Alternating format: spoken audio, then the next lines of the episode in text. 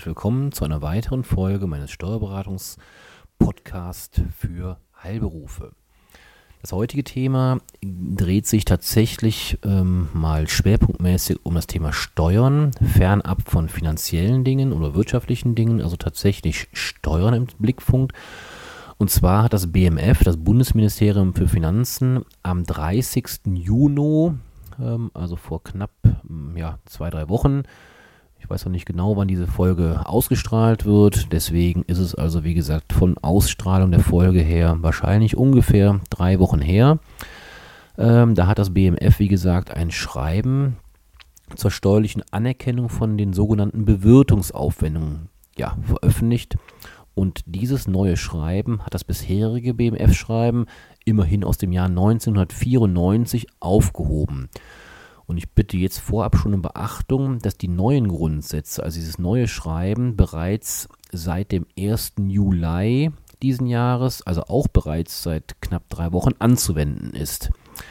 Dieses neue BMF-Schreiben gibt einen guten Überblick über die umfangreichen Anforderungen an die Nachweis- und Aufzeichnungsverpflichtungen.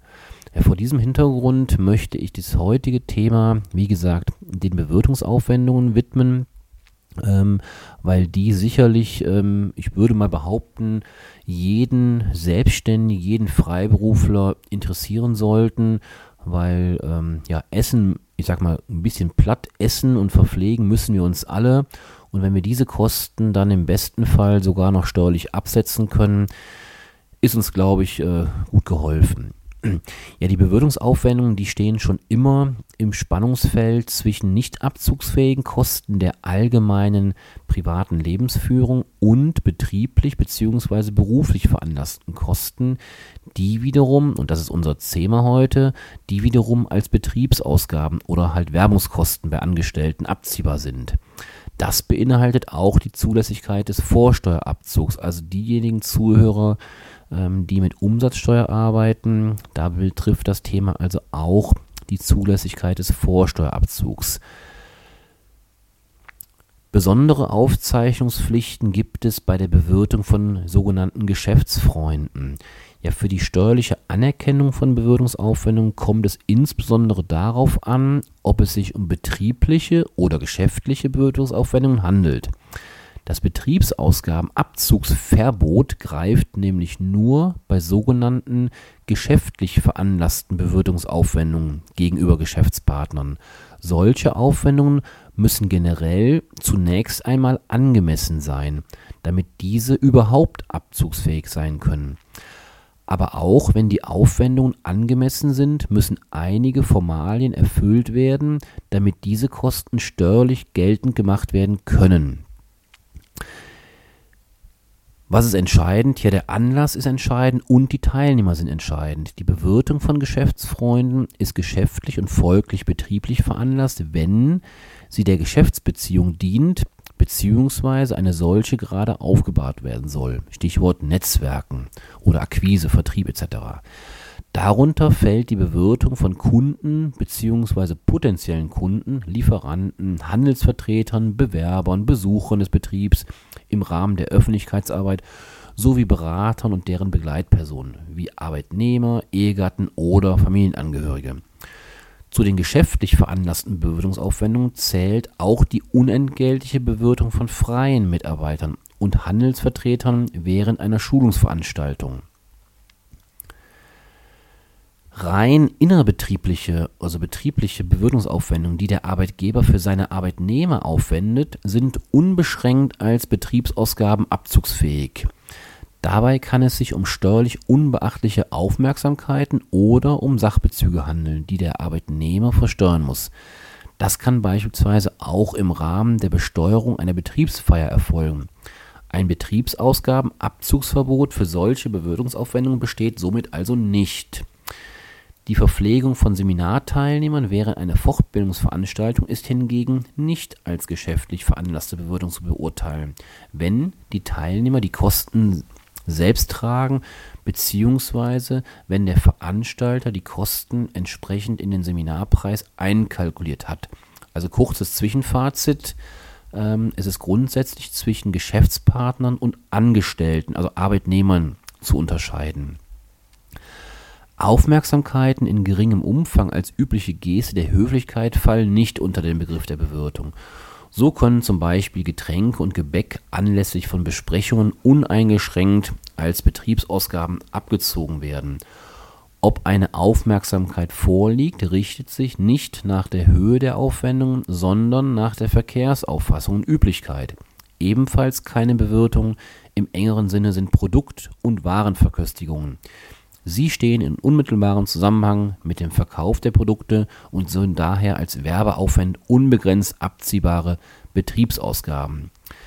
Welche Aufwendungen zählen nun zu den Bewirtungskosten? Ja, die Bewirtungskosten sind vor allem Aufwendungen für Speisen, Getränke und andere zum sofortigen Verzehr bestimmte Genusswaren oder Genussmittel sowie deren Nebenkosten von ungeordneter Bedeutung, die zwangsläufig im Zusammenhang mit der Bewirtung anfallen, wie zum Beispiel Trinkgelder, Garderobengebühren und ähnliches. Übernachtungs- oder Fahrtkosten sind zwar keine Nebenkosten, sie können allerdings gegebenenfalls aus anderen Gründen steuerlich nur beschränkt geltend gemacht werden Grundsatz, die Kosten müssen angemessen sein. Unangemessene Kosten sind somit nicht abzugsfähig. Ob und inwieweit Bewirtungsaufwendungen angemessen sind, richtet sich nach den Umständen des Einzelfalls, der allgemeinen Verkehrsauffassung und den jeweiligen Branchenverhältnissen. Sollte der Bewirtungsaufwand unangemessen sein, kann er gänzlich vom Abzug ausgeschlossen sein, wenn er seiner Art nach bereits unangemessen ist zum Beispiel, extremes Beispiel sicherlich, aber zum Beispiel Besuch eines Nachtclubs ist sicherlich in vielen Branchen bereits von der Art her unangemessen und somit gänzlich vom Abzug ausgeschlossen. Grundsätzlich sind angemessene Bewirtungsaufwendungen aus geschäftlichem Anlass nur bis zu 70 Prozent abziehbar. Die nicht abzugsfähigen 30 Prozent sollen in typisierter Form die private Haushaltsersparnis durch die ohnehin notwendige Nahrungsaufnahme des bewirteten Unternehmers und seiner Angestellten und Angehörigen berücksichtigen.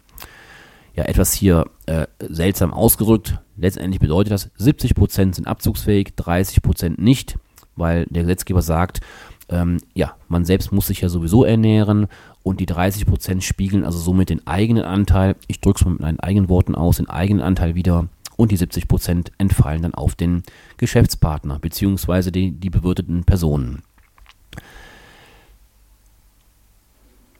Die eingeladenen Geschäftspartner und deren Begleitpersonen, wenn welche dabei sind, müssen den Vorteil, also diese Abzugsfähigkeit von Ihnen übrigens nicht versteuern. Das ist beispielsweise kleiner Exkurs bei Geschenken unter Geschäftspartnern im Übrigen anders. Das heißt, wenn Sie ein Geschenk aus geschäftlichem Anlass ähm, einem Geschäftspartner ja, zukommen lassen, das typische Weihnachtsgeschenk, die Flasche Wein oder ähnliches, dann muss grundsätzlich der Beschenkte das als Betriebseinnahme versteuern, weil sie es ja aus betrieblichen, ja, aus betrieblichen Gründen ähm, schenken. Ähm, aber kleiner Exkurs. Also hier Bewirtungsaufwendungen müssen von dem Empfänger quasi, von der bewirteten Person nicht versteuert werden. Die Höhe und die geschäftliche Veranlassung der Bewirtung sind zeitnah schriftlich durch folgende Angaben nachzuweisen. Und das ist unverzichtbar. Ort und den Tag der Bewirtung, die Teilnehmer einschließlich des Gastgebers, den Anlass, die Höhe der Aufwendungen und das Ganze müssen Sie noch per Unterschrift eigenhändig bestätigen. Wenn ich sage zeitnah, dann heißt das, innerhalb von mindestens, oder beziehungsweise, Entschuldigung, nicht mindestens, sondern von circa zehn Tagen. Spätestens allerdings mit der jeweiligen Monatsbuchhaltung. Sofern Sie eine Monatsbuchhaltung machen natürlich. Bei einer Bewirtung in den eigenen Betriebsräumen ist ein entsprechender Eigenbeleg nötig. Darin müssen alle Teilnehmer der Bewirtung namentlich genannt werden, also auch der einladende Unternehmer selbst, teilnehmende Arbeitnehmer, und äh, Anhang. Die Angabe der Anschriften, also der Adressen, ist nicht erforderlich, kann allerdings vom Finanzamt angefordert werden. Eine berufliche Schweigepflicht entbindet in der Regel nicht von der Namensangabe. Das könnte demzufolge äh, solche Fälle betreffen, wenn Sie zum Beispiel als Arzt oder Zahnarzt, den, ja, ist vielleicht eher ungewöhnlich, aber mit einem Patienten essen gehen würden. Ja, ist sicherlich die absolute Ausnahme und wahrscheinlich auch gar nicht praktikabel, aber als Beispiel, nur um das klarzumachen, ähm, insoweit dürften Sie nicht sich auf die Schweigepflicht berufen und den Namen des Patienten angeben, sondern ähm, aus steuerlichen Gründen müssten Sie sogar in dem Fall den Namen angeben auf der Quittung. Auch der Anlass muss im Übrigen möglichst aussagekräftig sein. Allgemeine Angaben wie zum Beispiel Kundenpflege, Arbeitsessen oder Informationsgespräch reichen in der Regel nicht aus. Und die Angaben können nicht nachgeholt werden. Achten Sie bitte daher akribisch auf die Richtigkeit der Belege. Bei der Bewirtung in einer Gaststätte genügen Angaben zum Anlass und den Teilnehmern. Die übrigen Details müssen aus der beizufügenden Rechnungen ersichtlich sein.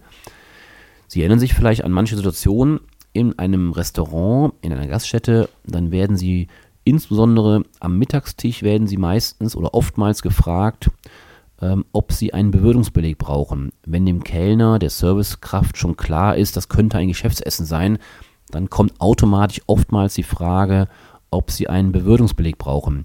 Das sollten Sie definitiv bejahen und wenn das nicht aktiv angeboten wird, dann sollten Sie nach diesem fragen, weil der Bewirtungsbeleg ähm, ist in Prinzip ähm, ja speziell für diese Geschäftsessen ausgelegt ähm, mit entsprechenden möglichen Angaben, die Sie dann dort äh, oder vornehmen können zu den bestimmten Themen, die ich eben gesagt hatte. Also beispielsweise zu den Teilnehmern zum Anlass, ähm, da haben sie ausreichenden Platz drauf und der Beleg, ähm, komme ich jetzt gleich zu, oder berücksichtigt auch andere Anforderungen. Ja, an diese Rechnungen nämlich ähm, von den Gaststätten, Restaurants werden von der Finanzverwaltung wiederum besondere Anforderungen gestellt. Komme ich jetzt im Nachfolgenden zu. So muss der Bewirtungsbeleg der Gaststätte zwingend elektronisch erstellt sein. Dazu gehören ab dem 1. Januar 2023, also in der Zukunft, auch die nötigen Angaben zur verwendeten technischen Sicherheitseinrichtung, in, in Kurzform TSE. Das betrifft Sie als Gast natürlich jetzt nicht, sondern den Gastronomen selber. Ähm, die Gastronomie wird sehr stark und sehr restriktiv behandelt und ähm, ja, kontrolliert von der Finanzverwaltung weil man kann es sich denken, natürlich in der Gastronomie, das kann man nicht verallgemeinern, aber sicherlich den einen oder anderen Gastronomen gibt, der auch gerne mal schwarz, ja, Einnahmen erzielt. Und ähm, ja, das hat das Finanzamt, die Finanzverwaltung zum Anlass genommen, die Gastronomie unter einen sogenannten, ja, kann man sagen, Generalverdacht zu stellen, nach dem Motto, jeder Gastronom betrügt. Und deswegen wurde die ganze Branche in, in Sippenhaft genommen, so nenne ich es mal einfach ganz extrem. Und es werden extrem hohe, immer höhere Anforderungen an die Kassenführung beispielsweise, die Rechnungsstellung, Rechnungslegung dieser Gastronomie ähm, ja, berücksichtigt und eingeführt vom Gesetzgeber. Und Sie als Gast müssen natürlich auf der anderen Seite der Medaille oder der anderen Perspektive natürlich entsprechend auch mit den Dingen leben, beispielsweise mit dem elektronisch erstellten Bewirtungsbeleg. Wichtig an der Stelle ist noch, ähm, wenn ähm, die Rechnung, die Sie von Ihrem Gastronom bekommen, wenn die nicht den Vorgaben der Finanzverwaltung ähm, ja, entspricht, wird das Finanzamt die Rechnung nicht anerkennen. Das heißt, Sie als, als Gast, als Bewirtender haben ein eigenes Interesse daran, dass der Gastronom natürlich seinen Verpflichtungen nachkommt. Jetzt können Sie natürlich nicht äh, dafür ähm, gerade stehen, dass oder, oder prüfen, ob der Gastronom die Dinge alle umsetzt. Ähm, ja, das heißt, in dem Fall würde ich es mal so definieren, mit meinen eigenen Worten, gehen Sie zu Ihrem Gastronom oder dem Gastronom Ihres Vertrauens und vertrauen Sie darauf, ähm, dass der die entsprechenden gesetzlichen Vorgaben auch umsetzt. Ähm, ich würde mal behaupten, ähm, die meisten Gastronomen werden das wissen und auch umsetzen, aber es wird sicherlich einige wenige wahrscheinlich geben, die die Vorgaben bis zum heutigen Tage äh, nicht ähm, umsetzen. Warum auch immer, gibt es wahrscheinlich verschiedene Gründe. Deswegen versuchen Sie ähm, darauf zu achten, dass Sie ähm, ja zumindest eine ordnungsgemäße Rechnung bekommen, wo gefühlt alles ähm, ja, nach ordentlichen Dingen vor sich geht. Und ähm, wenn Sie das, das, schon Zweifel haben, ähm, beispielsweise eine handgeschriebene Quittung oder ähnliches, Ähm, das mag in der Vergangenheit möglich gewesen sein, aber ich hatte ja eben gesagt, ab dem 01.01.23 müssen Bewirtungsbelege zwingend elektronisch erstellt werden. Das heißt also, da wird sich auch in nächster Zeit einiges ändern. Wichtig ist noch, bei Rechnungen über 250 Euro, das wird vermutlich nicht das normale kleine Mittagessen sein mit einem Geschäftspartner, aber vielleicht größere ähm, ja, Essen, also bei Rechnungen über 250 Euro kommt nochmal hinzu, dass auch die Steuernummer, die Rechnungsnummer und der Leistungsempfänger angegeben sein müssen. Der Bewirtende sollte also bei größeren Rechnungen darauf bestehen, dass der Gastwirt den Namen und die Anschrift des Leistungsempfängers, also sprich Sie als Einladender, als Bewirtender, müssen quasi namentlich auf die Rechnung notiert werden. Und darauf sollten Sie dann natürlich bestehen. Ansonsten gilt auch da, ähm, dass entsprechend die steuerliche Berücksichtigung Ihres gesamten Beleges ähm, ja, gefährdet ist. Abschließend noch ein Hinweis zu den Auf Aufzeichnungspflichten in der Buchhaltung. Jetzt könnte man meinen, das betrifft natürlich nur Ihren Steuerberater, aber es ist, schadet wahrscheinlich nicht, wenn auch Sie das wissen. Ich gehe da auch nicht ins letzte Detail ein, nur ganz grob. Neben der Nachweispflicht müssen die Bewirtungsaufwendungen einzeln und getrennt von den übrigen Betriebsausgaben auf ein gesondertes Konto ähm, ja, gebucht werden. Wenn diese strikten Aufzeichnungspflichten nicht eingehalten werden, muss das Finanzamt die Bewirtungskosten selbst dann nicht anerkennen, wenn es keine Zweifel an der angemessenen Höhe und betrieblichen bzw. beruflichen Veranlassung der Aufwendungen hat.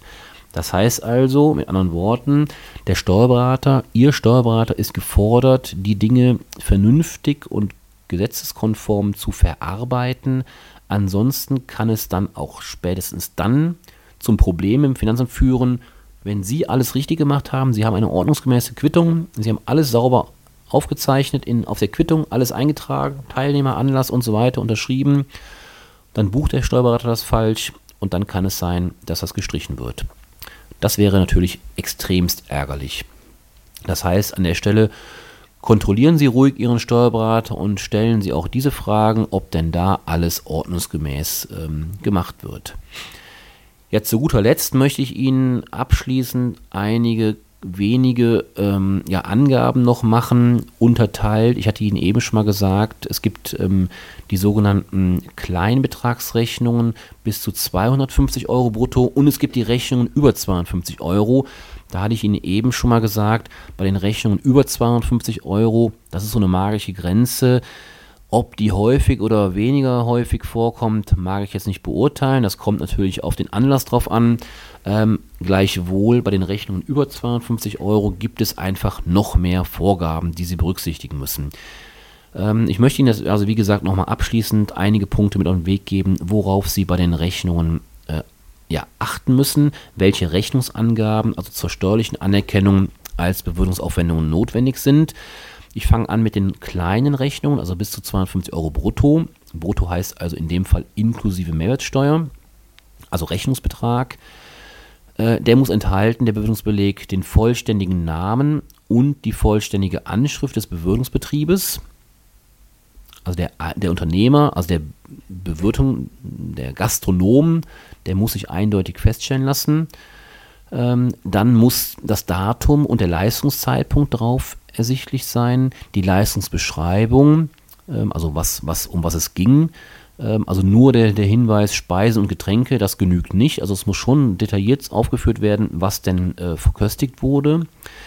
Das Entgelt und der Umsatzsteuerbetrag ähm, müssen angewendet oder aufgeführt werden, ähm, jeweils aufgeschlüsselt nach Steuersätzen. Das heißt, es kann ja sein, dass Sie ähm, äh, unter, zu unterschiedlichen Steuersätzen, dem verminderten und dem normalen Steuersatz, ähm, ja, äh, gespeist haben oder getrunken haben. So, und dann ähm, muss natürlich, ähm, das, ist, das, sind also die Vorgaben, die ersten Vorgaben, die auf der Rechnung an sich stehen müssen. Ähm, das ist im Prinzip eine Vorgabe an den Gastronomen, wenn man so will. Und für Sie als Bewirtenden, Sie müssen handschriftlich noch ergänzen den Anlass der Bewirtung, die Teilnehmer der Bewirtung und Sie müssen das Ganze unterschreiben. Bei den Rechnungen über 250 Euro kommen hinzu das hatte ich eben schon mal kurz angesprochen, jetzt nochmal zusammenfassend auch nochmal erwähnt. Es kommt hinzu der Name des Bewirtenden, den können Sie auch äh, lediglich handschriftlich ergänzen lassen durch den Gastronomen. Das heißt also, nicht nur der Gastronom selber muss vermerkt sein mit Namen, das ist ja meistens der Fall, wenn man sich mal die Rechnung so anguckt. Nein, auch Sie als Einladender, der die, ähm, den Beleg also quasi steuerlich absetzen will, Sie müssen auch namentlich ähm, erfasst werden. Dann müssen weiterhin die Steuernummer oder die Umsatzsteueridentifikationsnummer des Bewirtungsbetriebes aufgeführt werden.